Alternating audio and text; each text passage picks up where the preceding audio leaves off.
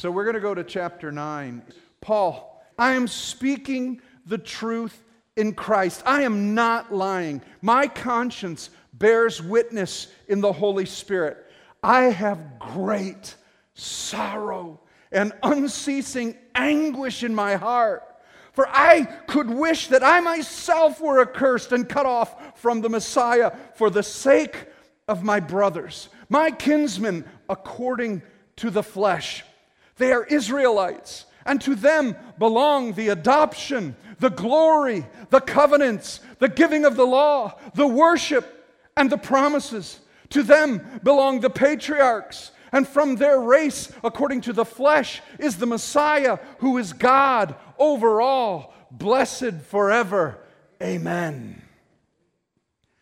Quite an exhortation to begin with, with great passion and tears in his eyes, crying out, saying, just as Moses said, I'm willing to lose my own salvation if my kinsmen could be saved. He's talking about Israel that they would come to a knowledge. And it's very similar. If you'll remember last week, we discussed Hebrews chapter 6, didn't we? Where we said, To those who once tasted, who once were enlightened, who once. That's why I think Paul wrote the book of Hebrews, because this channels right to it so closely. And he's saying very much the same thing. The Israelites, to them belong the adoption, the glory, the covenants, the law, the patriarchs, the promises. That same kind of listing that the writer of Hebrews said that if you walk away back from once knowing those things.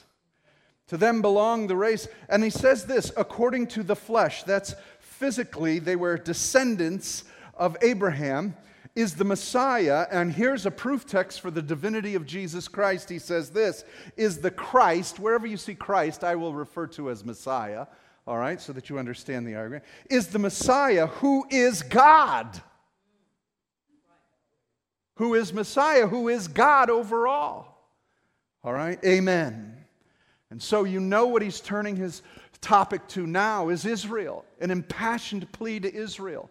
Because Israel has to do this very, very difficult thing. And we so often forget the struggle of the New Testament. We always read the New Testament in a modern context of, of being a believer now. But you have to understand that while this was being written, while it was being spoken, it was under the difficulty of the entire nation of Israel who once knew salvation by faith in the sacrificial system, in the dietary laws, and in the priesthood and in the covenants. Now everything is switching to be said that was all a foreshadow of Messiah. You must receive Jesus, and none of that has impact anymore. And they're just, they're just wrecked by that. And so they have to come to a knowledge of faith through Messiah, and they need to be taught that. And so let's go on.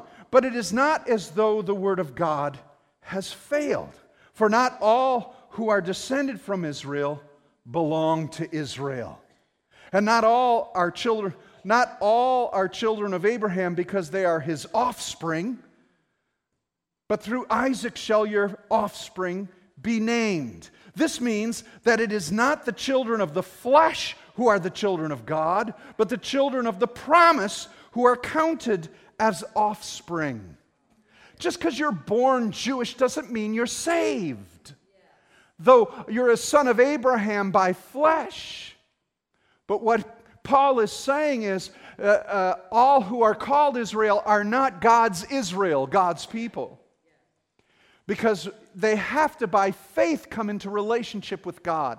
But it had come to a place where simply by being born a Jew, they believe they're saved and in the covenant because they're circumcised. And that does not determine salvation, it's always been by faith. And we see this in Hebrews as well. Paul writes about all those who were delivered out of Egypt, but all died in the wilderness because they didn't put faith to the Word of God. They didn't trust God. And so, what he now begins to do is say, Let me take you back to the very beginning of, the, of Abraham. And he said, There was a child of promise, and there was a child brought by the flesh. How many of you remember that? Who was the child of promise? Isaac. And that's supposed to say Isaac. But I'll get to that in a minute. Isaac and Ishmael, right? And so Isaac is the child of promise. They had to wait for, from God for that child. Uh, but they went ahead of their own works and produced Ishmael.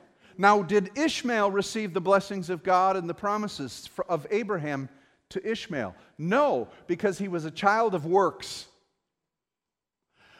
But Isaac was the child of promise. And that's what he's saying. Just because you're an offspring, get the argument? Just because you're an offspring of Abraham doesn't make you those who are of God. And so he goes on. This means that it is not the children of the flesh who are the children of God, but the children of the promise are counted as offspring. For this is what the promise said About this time next year I will return, and Sarah shall have a son. And not only so, but also when Rebekah had conceived children by one man, our forefather Isaac though they were not yet born and had done nothing, either good or bad, in order that God's purpose of election might continue, not because of works, but because of his call. She was told, The older will serve the younger, as it is written, Jacob have I loved, Esau have I hated. So he now goes on to say, Jacob and Esau. These two were born at the same time. But one, Esau was born first, then came Jacob, but yet God said, The younger the, the older shall serve the younger, which is out of the line, that's out of order to birth order. But he said, Jacob have I loved, Esau have I hated. Now, important point, he's quoting from uh, a latter prophet when he said that about the nations.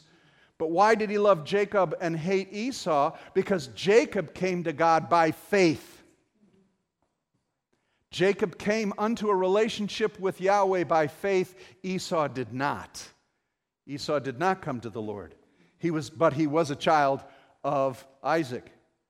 Are you getting the difference here? In, in what Paul's argument is, you can be born physically of the flesh. And I'm telling you, with Isaac, uh, uh, uh, he was, and Ishmael, Isaac was born of the promise, not a work of flesh. With Jacob and Esau, God chose Jacob over Esau because Jacob came to God by faith. Esau did not, but both offspring. All right, so he goes on and he says this What shall we say then? Is there injustice on God's part? No, no, no, by no means. He said to Moses, I'll have mercy on who I will have mercy, and I'll have compassion on whom I have compassion. So then it depends not on human will or exertion, but on God who has mercy. For the scripture says to Pharaoh, For this very purpose I've raised you up, that I might show my power in you, and that my name might be proclaimed in all the earth, so that he has mercy on whoever, whoever he wills, and he hardens whomever he wills. Now he brings up the issue of Moses and Pharaoh. Why is he bringing up this point about those who come to God in faith instead of flesh? Because he's trying to make the same argument to Israel that happened with Moses and Pharaoh. God chose Israel to be a people, as he made a promise to Abraham, who would bring salvation to planet Earth. And he chose to show his grace to Israel, and this made Pharaoh furious. And as he said to Moses, I'll have favor on whom I want to have favor. And he's saying that to Israel because Israel's beginning to do the very thing Pharaoh did. Israel's hardening its heart against God's choosing to go to the Gentile nations. If God wants to save Gentiles, now look at this is where this chapter gets into all sorts of trouble with Calvinism and Arminianism. The, the key here is the point everybody seems to continue to miss. They get so micro into this, they, they miss the macro of it. And the macro is this it's an explanation that God's saying if He wants to save the nations, He can. And he uses these examples. They don't have to be born of Abraham's flesh. If I want to choose someone outside of born, and by the way, being born of his flesh doesn't mean much. It has to always be faith. It was from faith first to last. And he said, Jacob and Esau, Moses and Pharaoh. It's by faith. Now, does he harden men's hearts? Does he make some to destruction and so forth? There's an old saying in the church the same sun that melts the wax hardens the clay. God is no respecter of persons. God doesn't choose one or, over another, but He may choose to show love on one. And as he exposes his love, it's the condition of the heart. God decided to chose love to, to, to show love and his grace to Israel. And in showing love to Israel, it melted their hearts to receive him, but it hardens Pharaoh's for, for this God to come against him.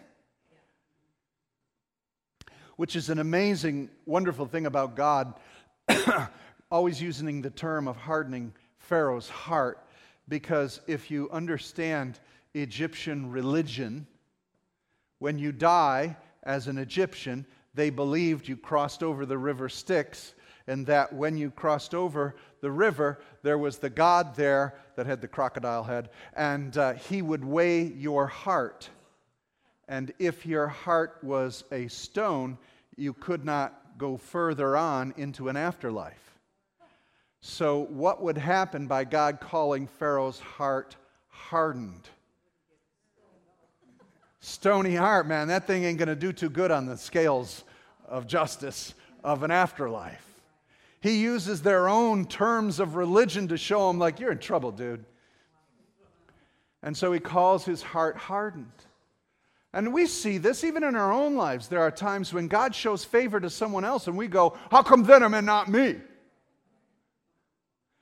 God's showing grace on someone and our hearts gets a little hardened over it. And that's what's happening with Israel. That's the whole point of, of chapter 9, 10, and 11 that if God chooses to save Gentiles, don't harden your heart. That's what the writer of Hebrews said. Today, while you hear his voice, do not harden your heart, for today is the day of salvation. It's the same message to Israel again. They're getting a hardened heart because we're the children of Abraham. We've got all the goods. You can't just save anybody you want. And Paul's using that argument with their own genealogy that Isaac was a son of promise, Ishmael a son of the flesh. And just because you call yourself Israel and you're a son of Abraham doesn't mean you're following after God. Look at Jacob and Esau. God decided to show favor on Jacob. And through time, the nation of Jacob, uh, God loved versus the, the nation of Esau. And the nation of Jacob, God showed favor to because they followed after God. And just as Moses and Pharaoh, God showed grace to Moses and his people, and it hardened Pharaoh's heart. Now, don't you, Israel, do the same thing. And he goes on to say that. He says,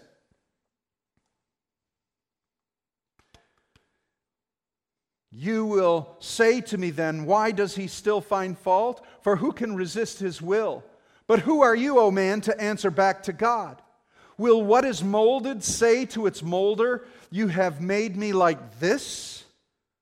Has the potter no right over the clay to make out of the same lump one vessel of honors for use and another of dishonorable use? What if God, desiring to show his wrath and to make known his power, his, has endured with much patience vessels of wrath prepared for destruction? in order to make known the riches of his glory for vessels of mercy, which he has prepared beforehand for glory. Even us, whom he has called, not from the Jews only, but also from the Gentiles. God is the maker. God is the one who shapes the clay. Can the clay talk back to the, to the maker and say, I don't like the way you made me? I want this, I want that. You, you are in the hands of the potter and it is unto his discretion whom he will. And he can make vessels if he wants to out of a particular clay uh, as clay as vessels of dishonor. Uh, vessels that are not going to be of, of, value, and he can use some to have value and be of greater measure. Does, and, and uh, if that's God's choosing, that's God's choosing. He can choose to do that. If God is going to exalt Israel above all other nations and use them to bring salvation, that's his choosing, isn't it? Could people who were not of Israel come and be saved? Yeah, they could come in. But he's using Israel as a platform for salvation to bring Messiah through. Now, God is choosing to bring Messiah in and open to all nations this salvation which he had prepared beforehand. And if the vessel he had made to bring salvation no longer wants to move in the, in the, in the effort that God is using through Messiah, then he can destroy that one if he wants. God can do what He wants to do. Let's get with the program. And so, what God is doing is using whom He wants, how He wants, and He's showing grace to all the nations now. And Israel needs to understand that. So, then he, what's He do? He brings His two witnesses. Every time Paul argues, you remember everything's established by two or three witnesses. So, he brings His two witnesses and he quotes from Hosea and Isaiah. As indeed he said in Hosea, Those who were not my people, I'm going to call my people. And her who was not beloved, I'm going to call beloved. And in the very place where it was said to them, You are not my people, there they will be called sons of the living God. If I want to call the nations my people, I'm calling them and I'm making a way for them. And who are you to tell me that I can't do that?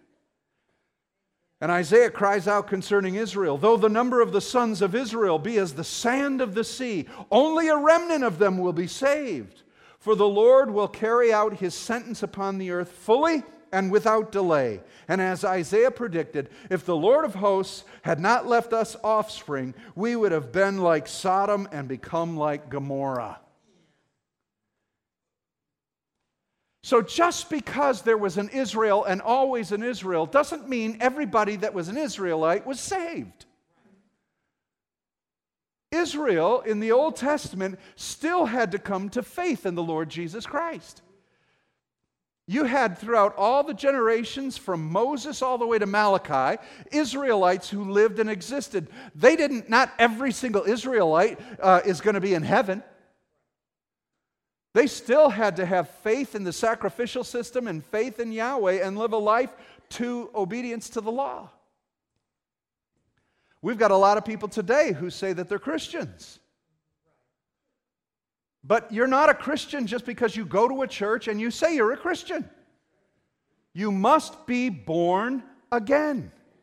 You must be born again from the very Spirit of God to be saved and delivered. And that is only through faith. And so it is the same measure in the Old Testament and the same measure in the New Testament. As Paul said, I'm not ashamed of the gospel of Jesus Christ, for it is the power of salvation, uh, uh, and it is by a righteousness from first to last, a faith to faith, always by faith. And so he goes on to say, Isaiah said, What shall we say then? That Gentiles who do not pursue righteousness have attained it? That is a righteousness that is by faith. But that Israel, who pursued a law that would lead to righteousness, did not succeed in reaching that law. Why? Because they did not pursue it by faith, but as if it was based on works. They have stumbled over the stumbling stone. For as it is written, Behold, I lay in Zion a stone of stumbling, a rock of offense, and whoever believes in him will not be put to shame. That's from Psalm, uh, the Hallel, and Psalm 118. And uh, it's also from Isaiah chapter 8. And so he is the cornerstone that the builders rejected. And Isaiah calls him a stumbling stone. Do you know what the Greek word for stumbling is? Scandalon. He's a scandal. Jesus is a scandal. He trips everyone up. And he's tripping Israel because Israel thought that if they obeyed rules and performed works, that they attained the favor of God but it has always been by faith. You can't do these things and ignore God. Look at Israel's history over and over and over again, a very religious people, but they kept falling for other gods. Oh, very religious, but always for other gods. Their heart wasn't in it. God called them how many times to circumcise their heart? And their heart was a heart of stone. You remember Isaiah 26. I am going to replace that heart of stone with a heart that beats for me. And Jesus is a stumbling stone, a rock of offense. Why? Because through Jesus, salvation has come and he has fulfilled the law. So that faith in what he did on that cross is salvation. And that's causing Israel to stumble. And Paul's, Paul's giving them a warning don't fall, don't stumble over Jesus, fall in love with Jesus, understand who he is. Because he's a rock of offense. He's offending your pride, Israel, and your pride is getting the better of you.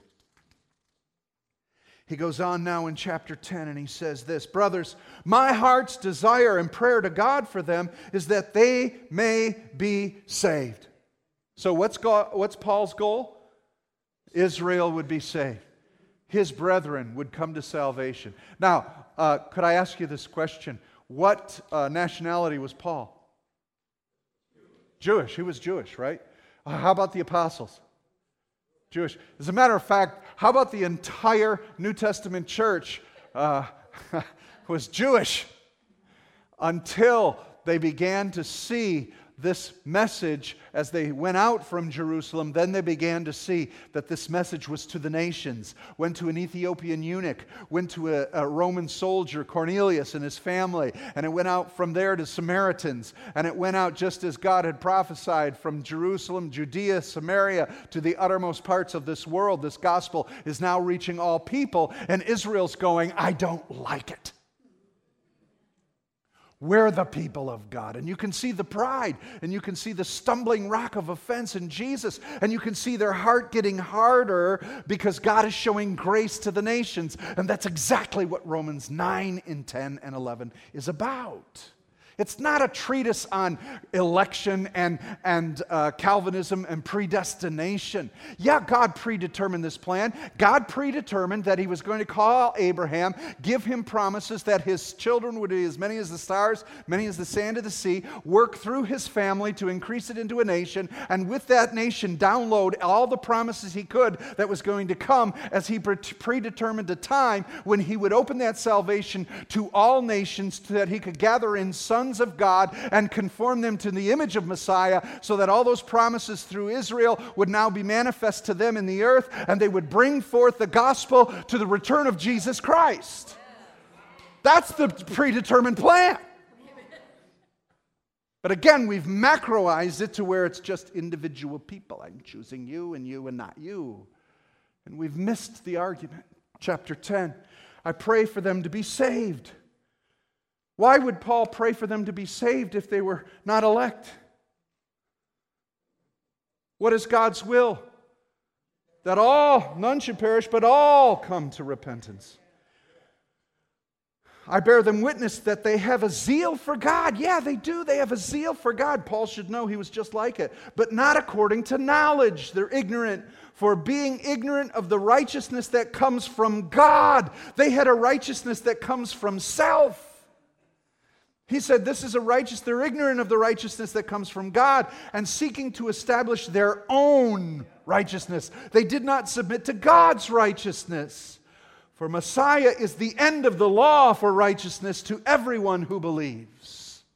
So the righteousness from God came from Jesus, Messiah. It's the only way you and I can receive righteousness by faith in Him, not by our own efforts. And Christian, this is what Paul says in Galatians. How can you, who start by the Spirit, think that you can finish it by your works? Christians, same thing. You got saved by grace, so don't think you maintain your salvation by your works. But it's by faith in Christ that we respond daily and act with Him. And our righteousness isn't because we've got better at obedience, our righteousness is because it's the gift of God by our faith in Christ Jesus, which birthed in me a new nature by which I long to serve and please my King. And I abhor any aspect of sin that has a remnant in me. But thanks be to God, I have a Holy Spirit that intercedes for me day and night with groanings to birth the will of God. We studied that last week, didn't we? Oh, we go on now. For Moses writes about the righteousness that's based on the law, that the person who does the commandments shall live by them. But the righteousness based on faith says this Do not say in your heart, Who will ascend to heaven, that is to bring Christ down, or who will descend into the abyss, that's to bring Christ up from the dead. But what does it say? The word is near you, in your mouth and in your heart. That is the word of faith that we proclaim. He's quoting the Old Testament, saying that where is the word? The word is from your heart, it's within you. And so he's declaring the Bible has always said, the word is near you in your mouth and in your heart. Because if you confess with your mouth that Jesus is Lord and believe in your heart that God raised him from the dead, you will be saved. For with the heart one believes and is justified, and with the mouth one confesses and is saved. For the scripture says, Everyone who believes in him will not be put to shame. Again, now, here's an important thing. He says this This is the true act of faith. And this is what Israel missed. They did everything by works, by the effort of their unction of the flesh to obey law, but they did not love him by faith in their heart. There were those who did, and those were the ones who were saved in the Old Testament. So it is by our heart that we establish a relationship with God. Now, we're talking in terms, now, uh, being so sophisticated in the 21st century, you science majors, you understand that the heart simply pumps blood. So, how do I ask Jesus into my heart? Am I going to put him in my heart with a catheter or some kind of a thing, squeeze him in there, and he pumps into the veins and all that? Where are we inviting Jesus into our circulatory system? No. For Israel, when they understood with the heart, they, they meant the soul, the intellect, the emotion, the will, who they are as a person and being. All that I am must trust and believe in who Messiah is. If in my innermost being I believe that he died for my sins, that he was buried and rose again from the dead and ascended to the right hand of the Father, that is my faith unto salvation. And believing that in my heart, what did Jesus say? Out of the abundance of the heart, the mouth will speak, the mouth will confess. And so you will bring to bear fruition out of your being that which you believe. You profess and confess what you hold within your being. And that is what salvation is made of. Now, does that mean I should never have to do any good works? No, no, no. We're, we're his workmanship created in Christ Jesus to do good works. But you can't do any good work until you are born again. Then you can do the works unto righteousness. But you do them not to earn salvation, you already have it. You do it because you are saved. Now, we're in a situation right now where many of the Reformed doctrine and the Reformed teachers and, and these guys on YouTube and those who are opposed to charismatics and Pentecostals, there's a big move right now against the sinner's prayer. Um, and I understand it. I understand the point because many people, one of the worst things we can do as Christians is to get someone to believe they're saved when they're not saved. That's one of the worst things you can do because they're going to be under the false understanding that they said a prayer and that they're going to go to heaven just because they said a prayer. As if a recitation, some reciting of something is going to get you saved. Reciting something doesn't get you saved. But believing in what you're confessing is what gets you saved. Now, the difficulty is we don't know what's in a person's heart. And there are times when we use this, and it was developed uh, throughout evangelicalism, and especially with guys like Charles Finney and so forth.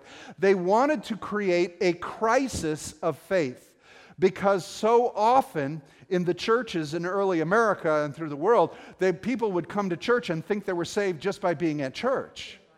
And so they would cause a crisis. They created a mourner's bench so that when you felt the persecution of the Holy Spirit, they would call you out so that you would need to make a decision. Because so often people come, they hear the word of God, and they walk away. But isn't God sovereign? Isn't it the Holy Spirit that births them? Yes, it is. But many times they need that opportunity and that open door, and by calling out, if you want to receive Jesus, this gives them the opportunity to say yes where they may be ignorant not to know. And then we have them say the sinner's prayer. Do you believe that Jesus died for your sins? Confess you're a sinner and trust in Jesus Christ. And so these, this movement right now is to say that's so unbiblical, it's not in the Bible, get rid of it, you can't ask Jesus into your heart. Well, there's plenty of scriptures that talk about making Jesus Lord of your heart. Peter talks about it, and about getting your heart right with God. And that on the day when, when the Apostle Peter was speaking, they cried out, What must we do to be saved? Well, I'm not going to tell you. That's between you and the Holy Spirit. No, it's a direct question, and it's what we do with this. And we take Romans 10, 9, and 10, and we use it as an opportunity to, for you to figure out. But it doesn't mean you automatically get saved by saying this magical incantation, because a lot of that has been abused. You know how many people have come forth in crusades because Billy Graham or anybody other evangelist calls them forth for salvation? They come down they say a sinner's prayer, and about 80% of them two months later are never saved. They're gone. So then we go, well, they got saved, but I guess they lost their salvation. They never came to salvation, but they said the sinner's prayer. It doesn't matter what they say, it's got to start where? In the heart. This is the catalyst. It must start in the heart. Say it with me. Start in the heart. One more time. Start in the heart. See, we observe what comes out of the mouth, don't we? Well, they said it. Well, a lot of people say a lot of stuff that come from their brain to their mouth, not from the heart or their core of being to their mouth. There's a difference. How many of you know that? It's about 18 inches, right? A lot of people say this. Now, I've been a lot of nations, I've been a lot of different places, and I've been a lot of places where there's crisis and people are hungry and people need things, and churches come with relief and give them things. And I've seen it over and over again where uh, we'll preach the gospel to you and then we'll give you your water or we'll give you your food. And people who are desperate, they'll say whatever you want. They say, Well, would you like to receive Jesus? If you do, we'll give you food. No problem. What do I got to say? I'm a sinner. Forgive me. Give me, uh, I, I believe in you, Jesus. Yeah, good. Can I have the food? Is that really a true salvation? No, but I can't judge each individual heart but there's a better way to do it. It's under the unction of the Holy Spirit that convicts the heart, that, of course, no one can confess that Jesus is Lord unless the Spirit says it in them and births it in them. But again, how do we know and how do we determine? So we have to be careful. When we bring someone to salvation, we must disciple them, we must instruct them. If you brought a friend and they got saved, you're responsible to teach and instruct them and help disciple them into knowing that this is true. Now let's continue. Uh, I needed to make that public announcement because it's all over uh, YouTube, and some of you may be confused and say, oh no, we have to, don't use the sinner's prayer. It's not in the Bible. We can't use it. I, I hope you understand the balance of this thing. So, it is with the heart that you confess and believe. Let's cover that again. For with the heart one believes, right? One believes and is justified. So first comes belief, then comes what? Justification. There's another argument I won't get into, but, anyways. Uh, so you have to believe first, then there's justification, and then the mouth confesses and you are saved. Okay? Confession is important. There are other people who say that they're saved, they believe in Jesus, but they've never confessed him among men. Then there's a real question Are you saved? You have to understand something. To these believers, to make a confession of Jesus Christ was literally life or death. All right? I've been in China where, in China, to make a confession for Jesus Christ is putting your life at risk. But yet they will still, because of the impact on their heart, they will confess Jesus as Lord. Let me continue. Now, listen to this, verse 12. For there is no distinction between Jew and Greek. Hold on. Who do you think you're talking to, Paul? No distinction between pagans And Israel? Do you understand how harsh this language is to Israel? How offensive it is? That's the point. If God chooses to save pagans, He can. He's the master who molds it.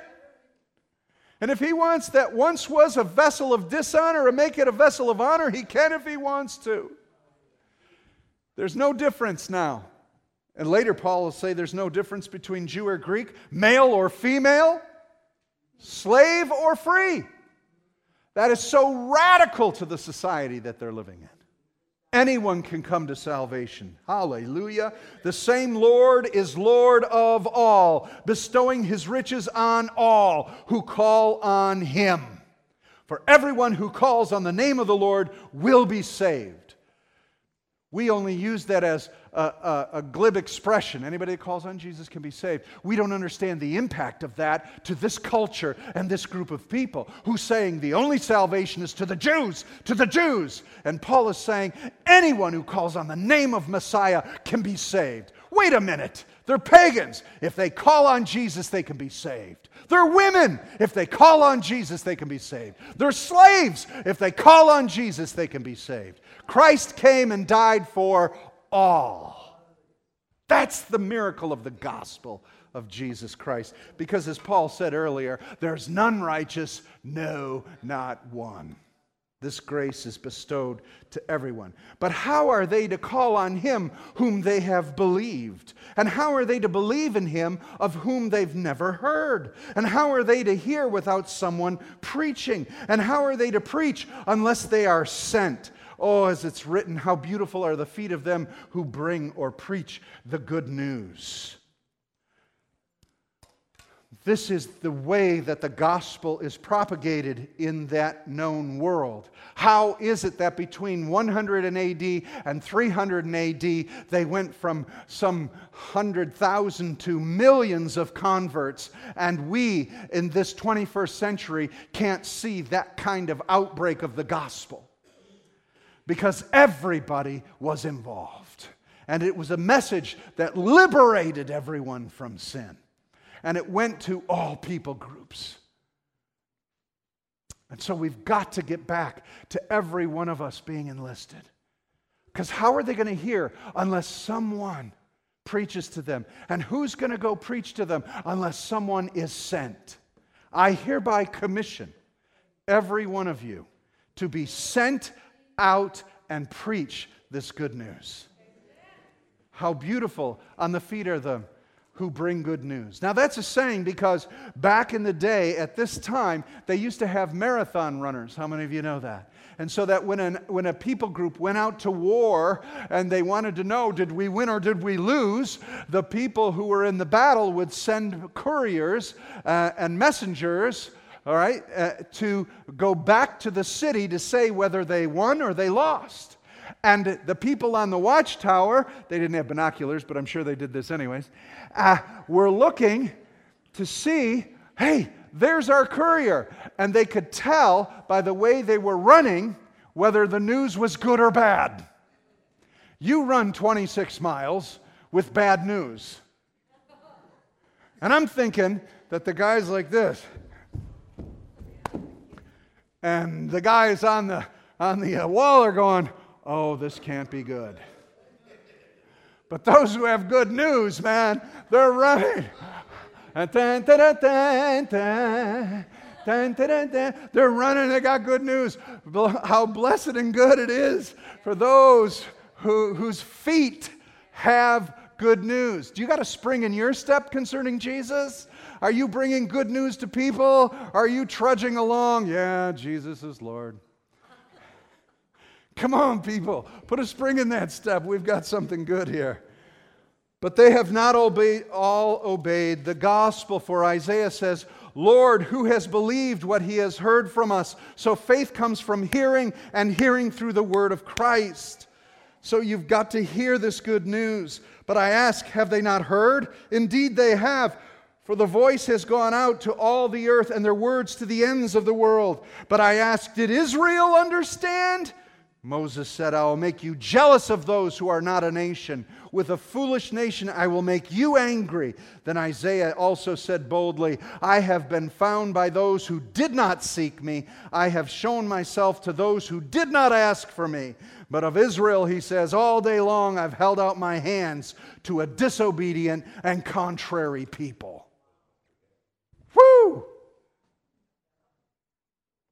I'm going to make this message known to who I want to make known to all the nations. And they heard it and they received it. But you, Israel, what are you so ticked about? I've had my hands open to you continually, and you reject me, and you ignore me, and you ignore my statutes. So I will extend my grace to whom I will extend my grace. Do you see the argument? It's the crux of the argument. And so I've sent my son to go gather. Jesus gave the same parable, didn't he? When he called those to the wedding feast and they would not come, he said to all the servants, Now go to all the streets and everywhere and invite everybody in. That's what he did. And now, chapter 11, to complete the explanation. I ask then, has God rejected his people Israel? Absolutely not. He didn't reject Israel at all. You see, in his same as Pharaoh in Egypt and Israel coming out of them, that grace that God showed to Israel hardened Pharaoh's heart. He showed grace to all the nations, and Israel hardened their heart. God didn't turn his back on Israel. Every promise to Israel is found in the Messiah. Israel's the root system of this salvation. Jesus said uh, uh, to the woman at the well, salvation is of the Jews. So all that you and I have comes from Jewish roots, comes from Israel. Every promise was through Abraham. And this is what he's going to get at. He didn't turn away from Israel, for I myself am an Israelite, a descendant of Abraham, a member of the tribe of Benjamin. God's not rejected his people whom he foreknew. Do you not know what the scriptures say that of Elijah, how he appeals to God against Israel? Lord, they've killed your prophets, they have demolished your altars, and I'm left all alone, and they seek my life too. And what was God's reply to him? I've kept for myself 7,000 men who have not bowed the knee to Baal. So, too, at the present time, there is a remnant chosen by grace. Israel can be saved, anybody in Israel can come. You just have to receive Messiah, who came from Israel. And everything in Israel pointed to him. But it is by grace, it is no longer on the basis of works. Other grace, otherwise, grace would no longer be grace. You can't work for this thing. What then? Israel failed to obtain what it was seeking. The elect obtained it, but the rest were hardened. As it is written, God gave them a spirit of stupor eyes that would not see and ears that would not hear down to this very day. It is those who earnestly come to seek God by faith that can be saved. That's not turning Israel away. God is not closing the door on Israel. Anyone from Israel can be saved if they come to God by faith. But they are so entrapped in works righteousness that they are stuck in their mindset. David says, Let their table become a snare and a trap, a stumbling block and a retribution for them. Let their eyes be darkened so they cannot see and bend their backs forever. You see, they're not sensitive to Yahweh, they're not sensitive to the Lord, they're sensitive to their religion. So I ask, did they stumble in order that they may fall? By no means. Rather, through their trespass, salvation has come to the Gentiles so as to make Israel jealous. Now, if their trespass means riches for the world, and if their failure means riches for the Gentiles, how much more will their full inclusion mean? Now I'm speaking to you, Gentiles. So, in other words, he's saying this look at Gentiles. This opportunity has opened up to you from God. God had planned from the beginning of time to have a people he conformed to the image of his Son. Now that this plan has been opened up to you through Israel and through the Jews, don't do what they did. Don't you become prejudiced and harden your heart against Israel. Right? Because we can become proud. And so he's warning Israel, uh, the Gentiles now, or the nations, and he says, I'm going to speak to you.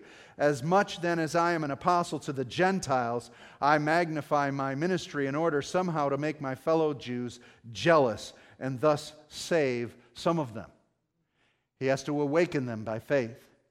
So he's saying to Israel, we can make them jealous because we've received their Messiah.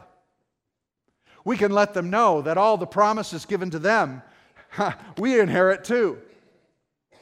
Because we've received their Messiah who came for them and us. Make them jealous.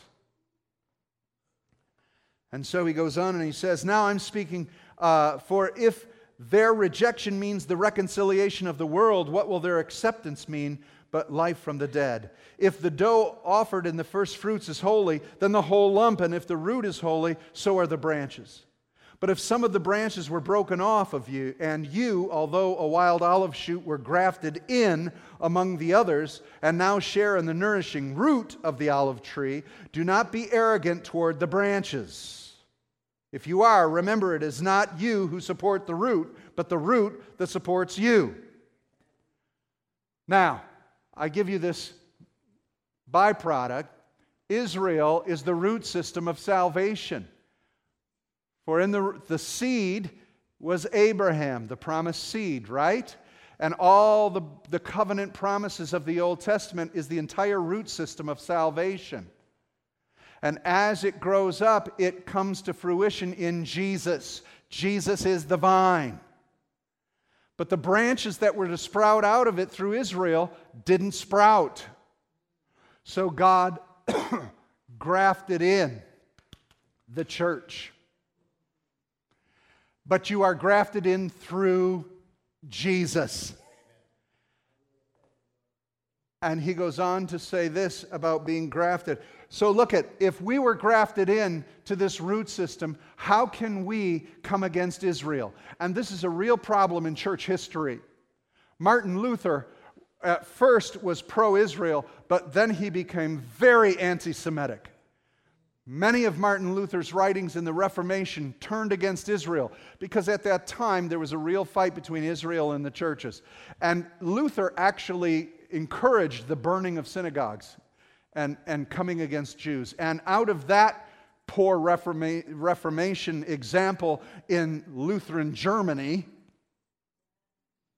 it bore the seeds of what next? Aryanism and Nazism and anti Semitism and a lot of it comes through the church, which is an absolute shame, where the church didn't listen to what Paul said as a warning. Understand that the only reason you and I have this rich history of the Word of God is because of Israel and all the promises to Israel. Don't ever forget your Hebrew roots. That everything we have in Christ is because of what it came through Israel and a Jesus who is a Jewish Messiah. We were grafted into that. So if you ignore Israel and the promises of the Old Testament, you ignore the root system of your being. Now, we've got a movement now called the Hebrew Roots Movement. We've got a, a movement where uh, there are so many in the church wanting us to dress like Hebrews and sing like Hebrews and blow shofars and be like Jews that uh, we're all pro Israel. Look at Israel right now, is still a secular nation. Just because they're Israel doesn't mean, oh, they're God's chosen, they do whatever they want. Read Hebrews 9, 10, and 11. Just because they're Jewish doesn't mean they're in the will of God. Though God will use the nation, right now it's a thorn in the side of all mankind because it's the stage he's building to bring completion to the world. But not everything they do is right and your Gentiles come in through Judaism. We respect Judaism. We praise God for Judaism. We learn all the richness of it, but you don't have to be a Jew. And you don't have to pretend to be one either. Okay? Can I just say that? All right. 19. Then you will say, Branches are broken off so that I might be grafted in. That's true. They were broken off because of their unbelief, but you stand fast through faith. So don't become proud and but stand in awe, for if God did not spare the natural branches, neither will he spare you.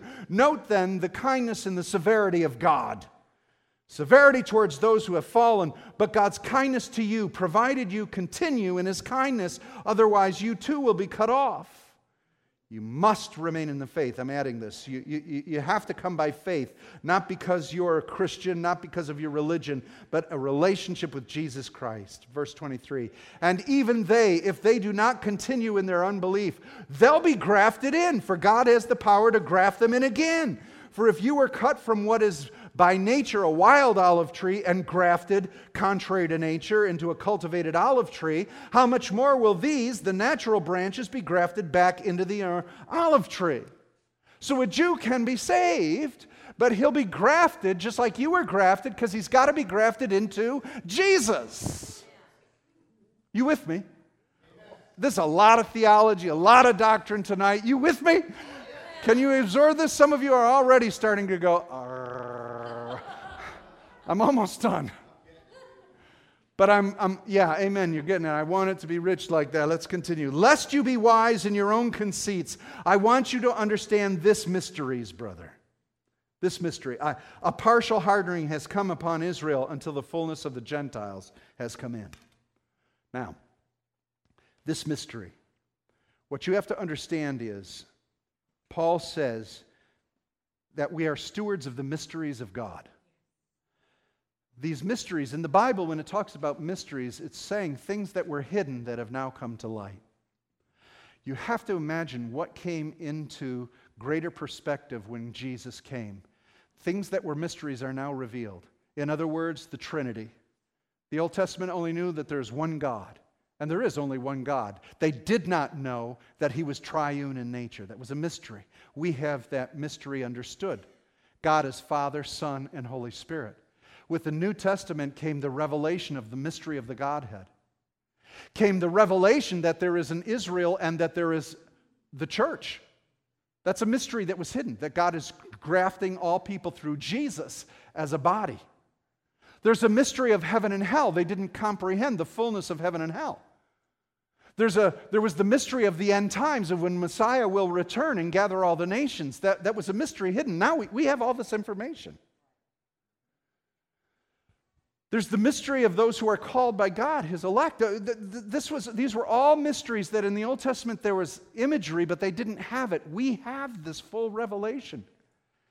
Okay, so that's what he's talking about. And now what he's saying is there's, here's the mystery between Israel and the church. There's been a stupor over Israel that they have struggled uh, to understand Messiah because they have been hardened partially until the fullness of the Gentiles. That means that there is a time to all the nations. We're in it, but it will wrap up.